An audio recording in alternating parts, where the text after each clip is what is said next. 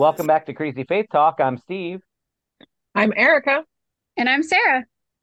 So, friends, we are starting a brand new series. And this in this new series, we're calling it kind of the Mandela effect of scripture. And for those unfamiliar with what the Mandela effect is, it's when you think something is there, but it's really not. And it's often been associated with logos and different memories from our childhood where we can swear that it looked like this or it was this. And then we find out later that that wasn't true. And so we're going to be looking at characters and things in scripture that we swear are actually there. But once you look at scripture a little bit more closely, you realize mm, not so much. So, where are we taking this first episode, Sarah? So today we are starting with the innkeeper from the Nativity story.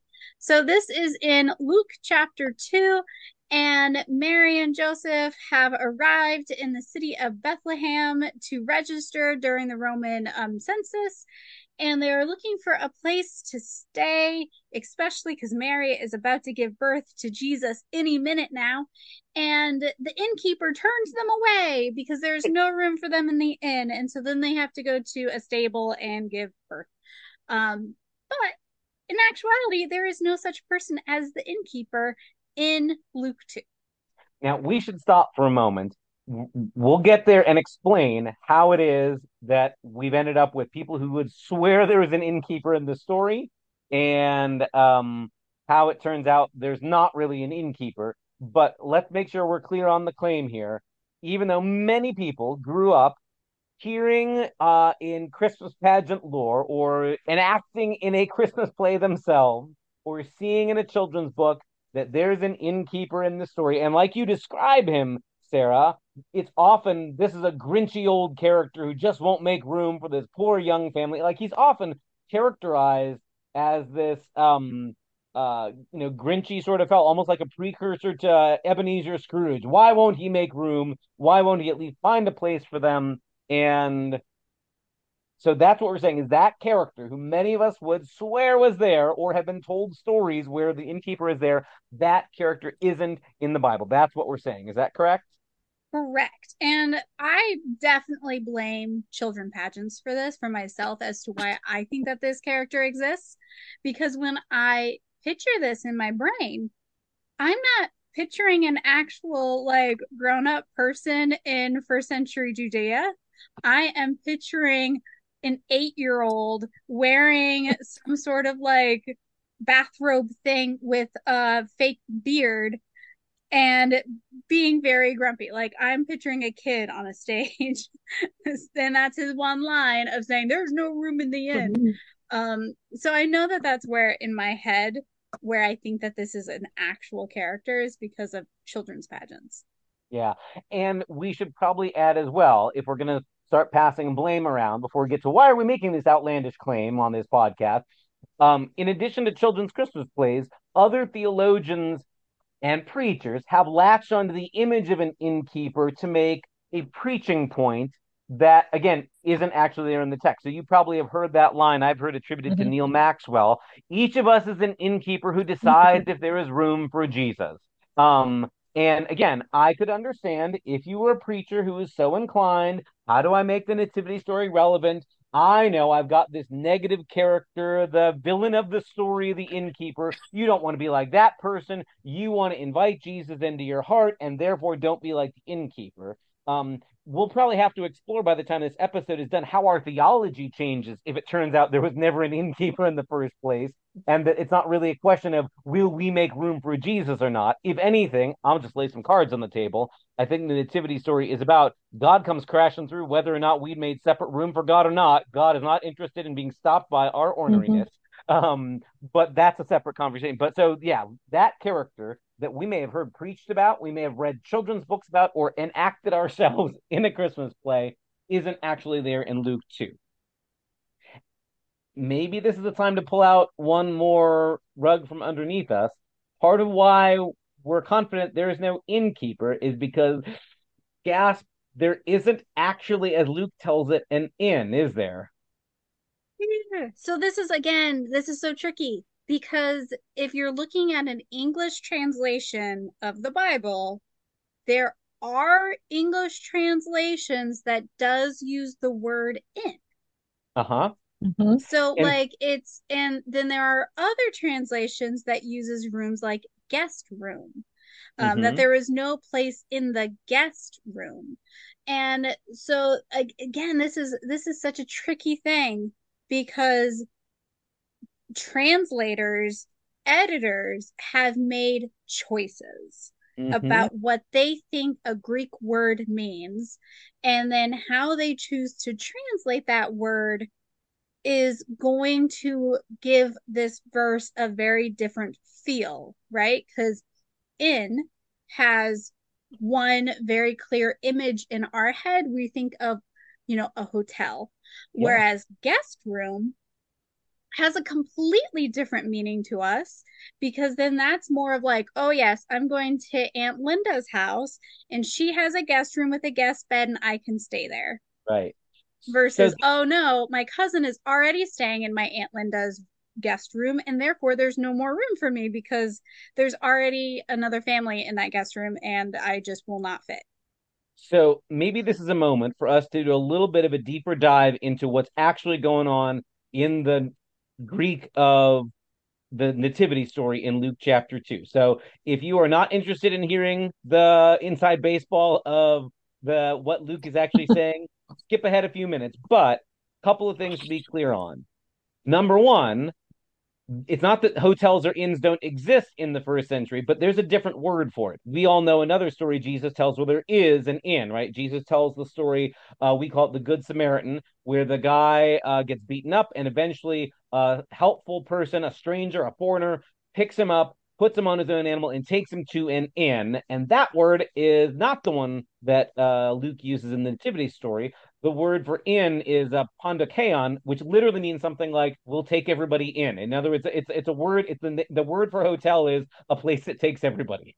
um, and the word that is used in the Nativity story is actually the word you use for a spare room or like the, the yeah wherever you got extra space. Remembering people in first century peasant life in the Middle East don't have the you know two story homes with uh, separate bedrooms exactly like we picture. You might have one room that is your living room dining room kitchen and maybe if you're lucky a separate other room a place to keep your animals underground in a sort of a cavey like entrance more like a garage. And maybe you probably use your roof as a spare sunroom when the weather's good as well. But we're not talking houses that have multiple bedrooms bathrooms and separate chambers most people live in smaller kind of homes um and so the idea is the way Luke tells it, everybody's going back to their hometown, right? So if Jesus' family, Joseph and Mary, are going back to where their hometown is, you'd presume all the rest of their relatives are also coming back town. So it makes sense that if they're staying with family, there would be a rush on where are the guest rooms. And sorry, somebody else got the, you know, whatever rooms are available. We don't have a private space to give you. The best we can give you for delivering a baby. You want some privacy. So we'll put you in the space that's the best we can offer you. The only quiet room would be where the animals are for the night. So it's not it's not pitiable. It's the family's doing the best they can to offer where some place where dear old cousin Mary can at least have a little bit of privacy and dignity while she's giving birth to a human being. So the the way we picture the story has maybe been sentimentalized. Once you get the word inn in there, you picture it as everybody is turning them away and they can't find a place to stay. And so finally they find an empty barn. Whereas it's much more like they come to see family to stay with family because everybody's going to their hometown. And the family who takes them in, their own relative, says, Well, we got a bunch of other families staying. We don't live in a mansion where I can offer you a private bedroom. We haven't invented hospitals or maternity wards yet. So how about we give you the best we can? We'll clear out a room where the animals are for the night, and you can have that for tonight, and nobody else will bother you while you're birthing a human being.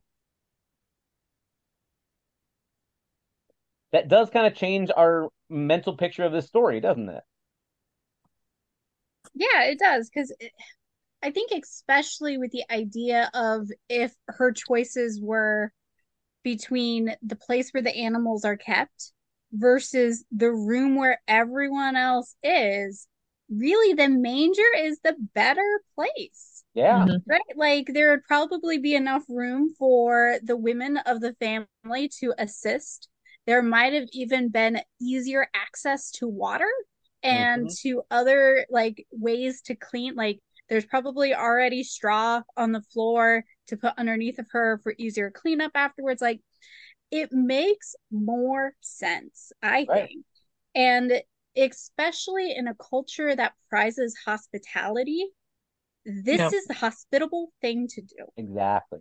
And by inventing an innkeeper who won't give them room, we've made this person into a, at least in first century eyes, a terrible supervillain, right? In a culture priding itself on hospitality. And you see a poor young couple and she's about to give birth and you turn them away. And often it's in the, the storytelling we do in Christmas plays or things, we make him to be greedy and they don't have enough money. He turns them away or he just can't find any room for them.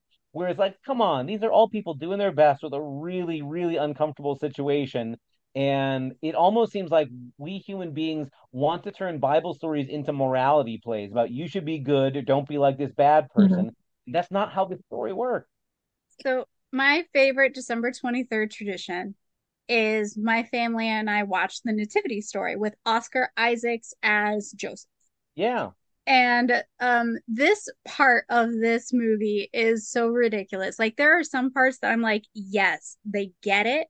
And then there are other parts that's like, oh my gosh, so ridiculous. So um she's Mary is riding the donkey as they come into town, and all of a sudden she clutches her stomach and she's all like, It's time, the baby's coming. And so Oscar Isaac as Joseph takes her off of the donkey and starts running to door Right. to door. No one, by the way, is outside, and he's Right. knocking on all of the doors uh, while still holding Mary, who is very much like instant going into hard labor. Like there was no in between time. She's just like, she's there. And he's all like, Is there room? Please, is there room for my wife? And people keep like yelling no through the door. Some of them open, but then immediately shut the door. And all the while, Carol of the Bells is playing. but yeah, it turns it into this like, wow, what a town of really inhospitable, mean people who won't give this poor, super young woman a place to give birth. I am so glad you mentioned that because it, it almost feels to me like we in the 21st century, probably 20th century too, have a way of retelling or seeing the Christmas story, the nativity story, through the lens of Charles Dickens. You know, that like there's that sort of like Victorian Mhm. era, romantic era, like that every story's got to have a miserly villain and uh, a lesson about being generous and some poor orphans or street urchins or something like that. And we end up sort of turning the nativity story into that because we're used to hearing all those kinds of stories in this season. Um, and about the importance of looking out for your fellow human being and not, don't be a Scrooge or a Grinch. I mean, we do lots of that in that season of the year when we hear this story, that it colors our hearing, even to the point of affecting our translations and the way we characterize the made up characters that flow from bad translations. So, with the realization that there is no inn and there's no innkeeper to turn them away, does that majorly change how you view the nativity story? So I'll say yes and no. Maybe that's because I'm a Lutheran and that's what we do is like contradictory, paradoxical things. And I'll say for the no first, it's like the real point of the nativity story, as Christianity has classically held on to it, is that this is about the incarnation of God in a human life. And so it's not about poor Jesus, nobody will take him in so much as it is this is about, as John's gospel will tell it, the word became flesh and lived among us. So it's Mhm. about incarnation and God sharing our humanity. And in some sense, that means this becomes all the richer when it's like Jesus is born right in the midst of human life in a house that's bustling full of people and with family that was doing their absolute best to welcome them and give them a little bit of space, but right in the in the thick of human life and community, um, rather than off in some quaint little separate space.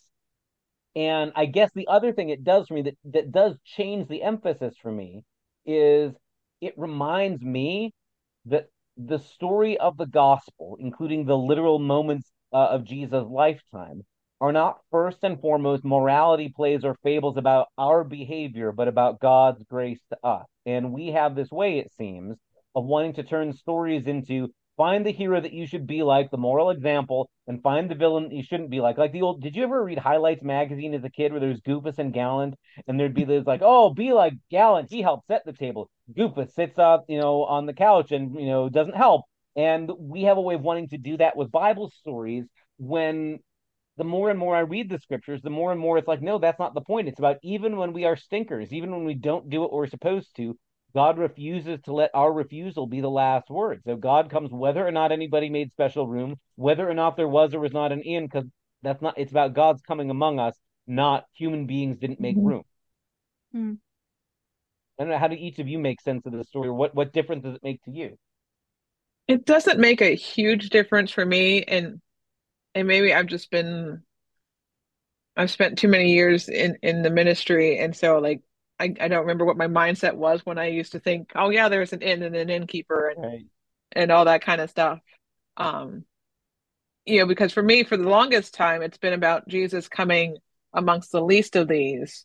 You know, it's it's more the palace versus the poor than it is, Yeah. you know, the stable versus an inn. Yeah. Um, and, and so, but I, the thing that does make a difference to me, and Sarah, you kind of mentioned this earlier about like the women being there. So often when Mhm. when we picture that scene, it's Joseph and Mary and the baby and the animals. And that's Right. it. Until the Right. shepherds come, and then you know the wise men, and that's a whole nother thing. They don't come for a couple years, but you know, like you know, but the idea that, that there, there's family around there, where again, if it were in an inn, a true inn, it would be just, you know, Mary and Joseph.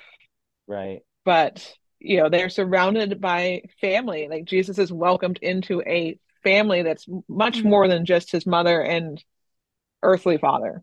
Right.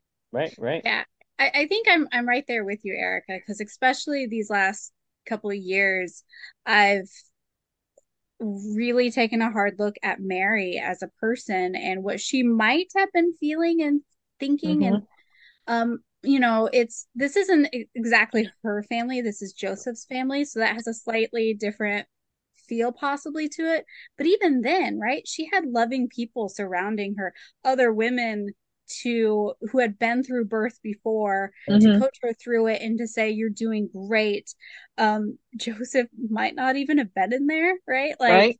uh, historically men are not in the birthing room.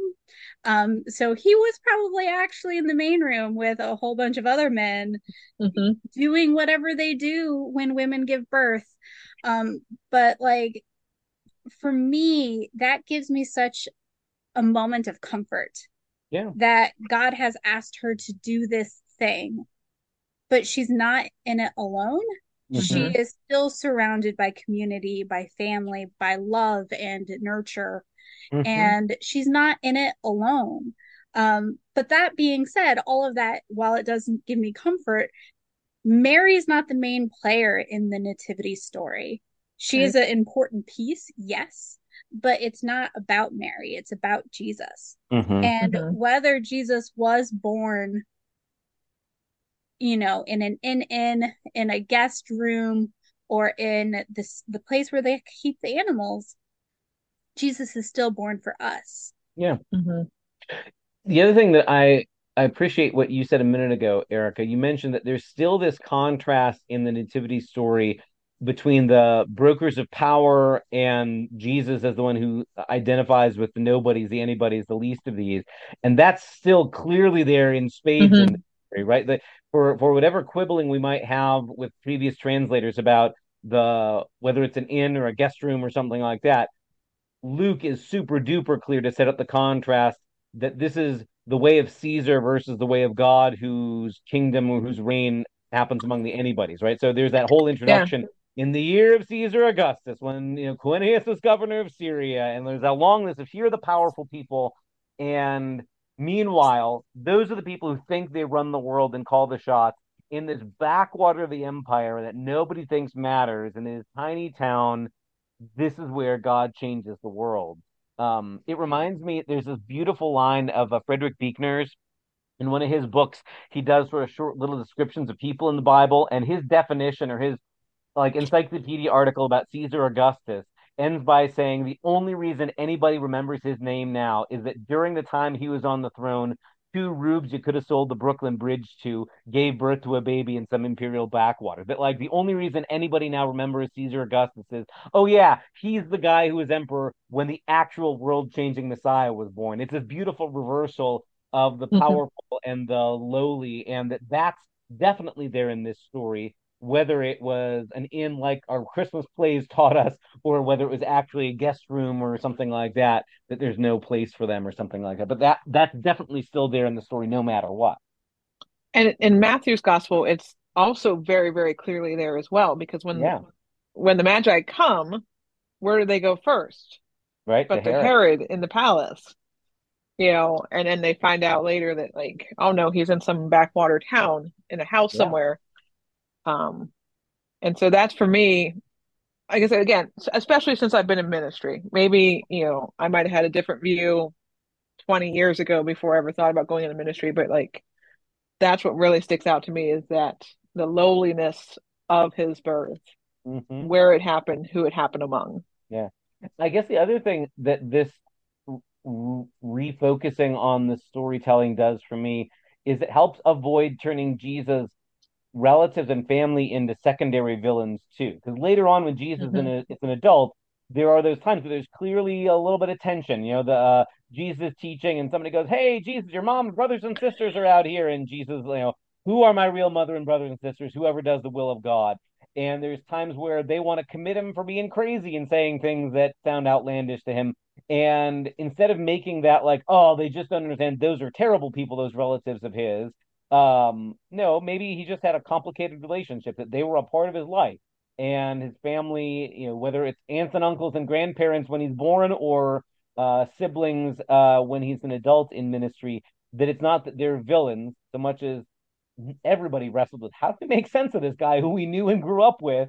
And he also mm-hmm. says things like, I'm bringing the reign of God to earth, you know, like, but like, I, I think it's helpful to flesh out that all these people as as the gospels present them are are real human beings and nobody's a cardboard cutout villain maybe herod maybe caesar augustus but like there really aren't villains in terms of there's other people around jesus and it's easy to make them into villains when mm-hmm. especially if we are predisposed to find somebody to hate in the story so we can find somebody to be our positive example um, when maybe the stories don't work like that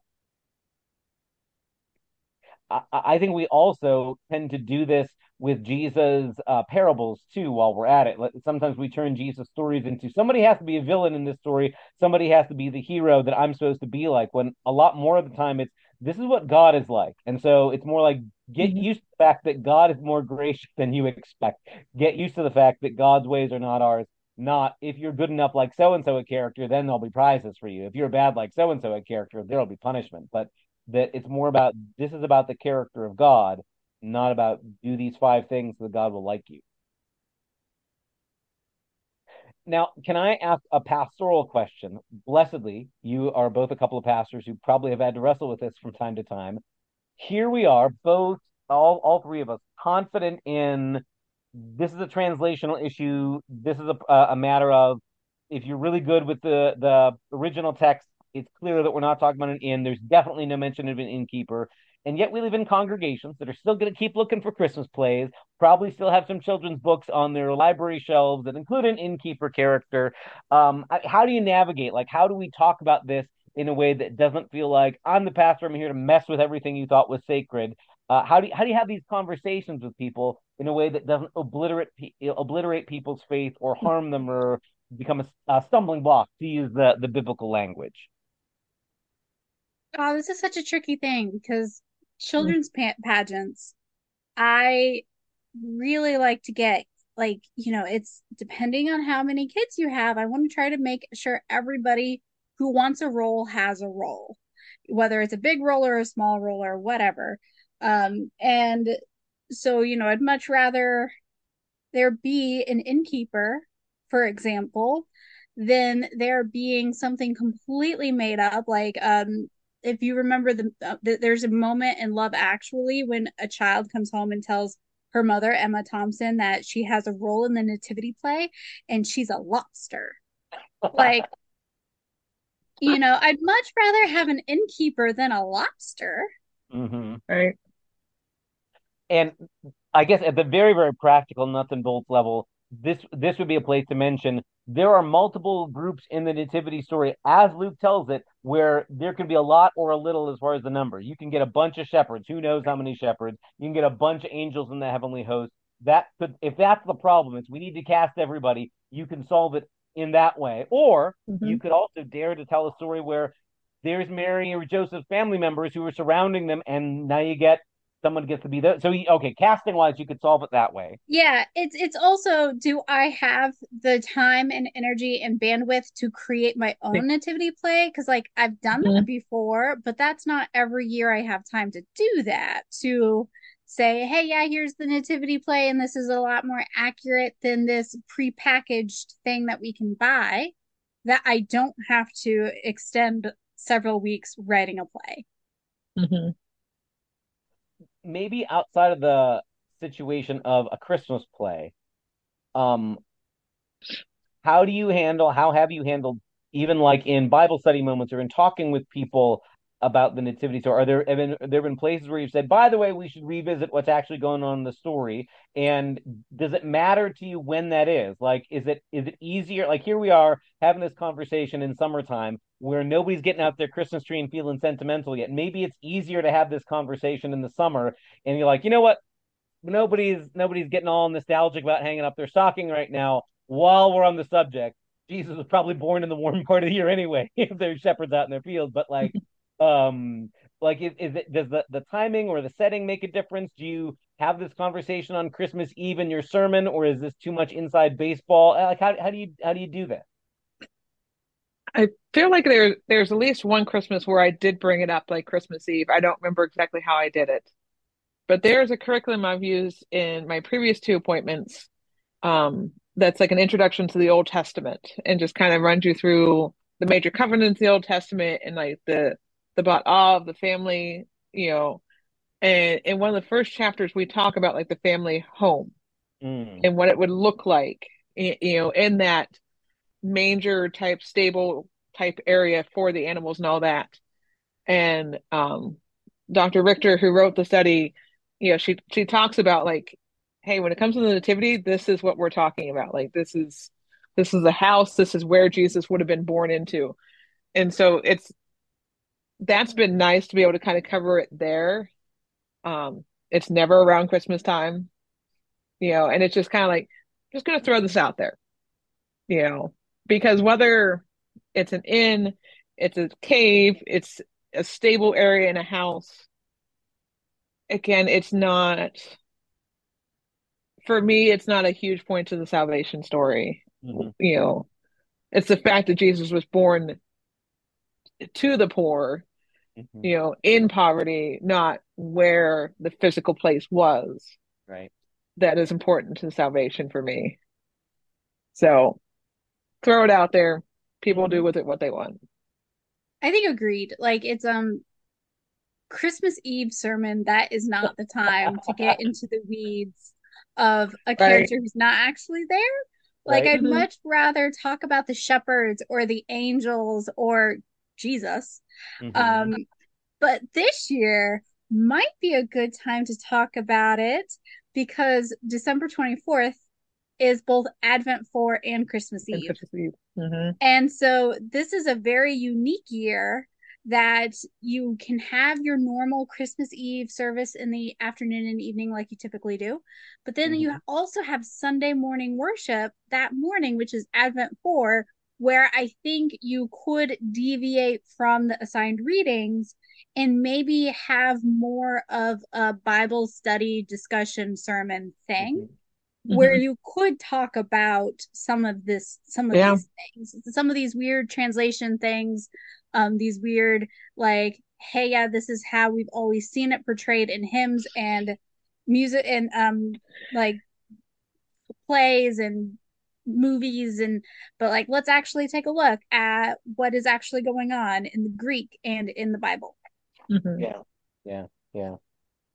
Um, this might also be a, a moment to talk about more broadly. And again, like this isn't just like uh, don't do this on Christmas Eve kind of thing, but like there are other points along the way in our life as God's people where translational issues end up making problems that aren't really there. Like, part, I, I guess my biggest concern is I don't want people to spend a lot of time defending something that they thought was in the text that isn't, and then get disillusioned later where they're like, "Oh my goodness, if it turned out there wasn't really an innkeeper, what else the Bible lied to about?" But like, Mhm.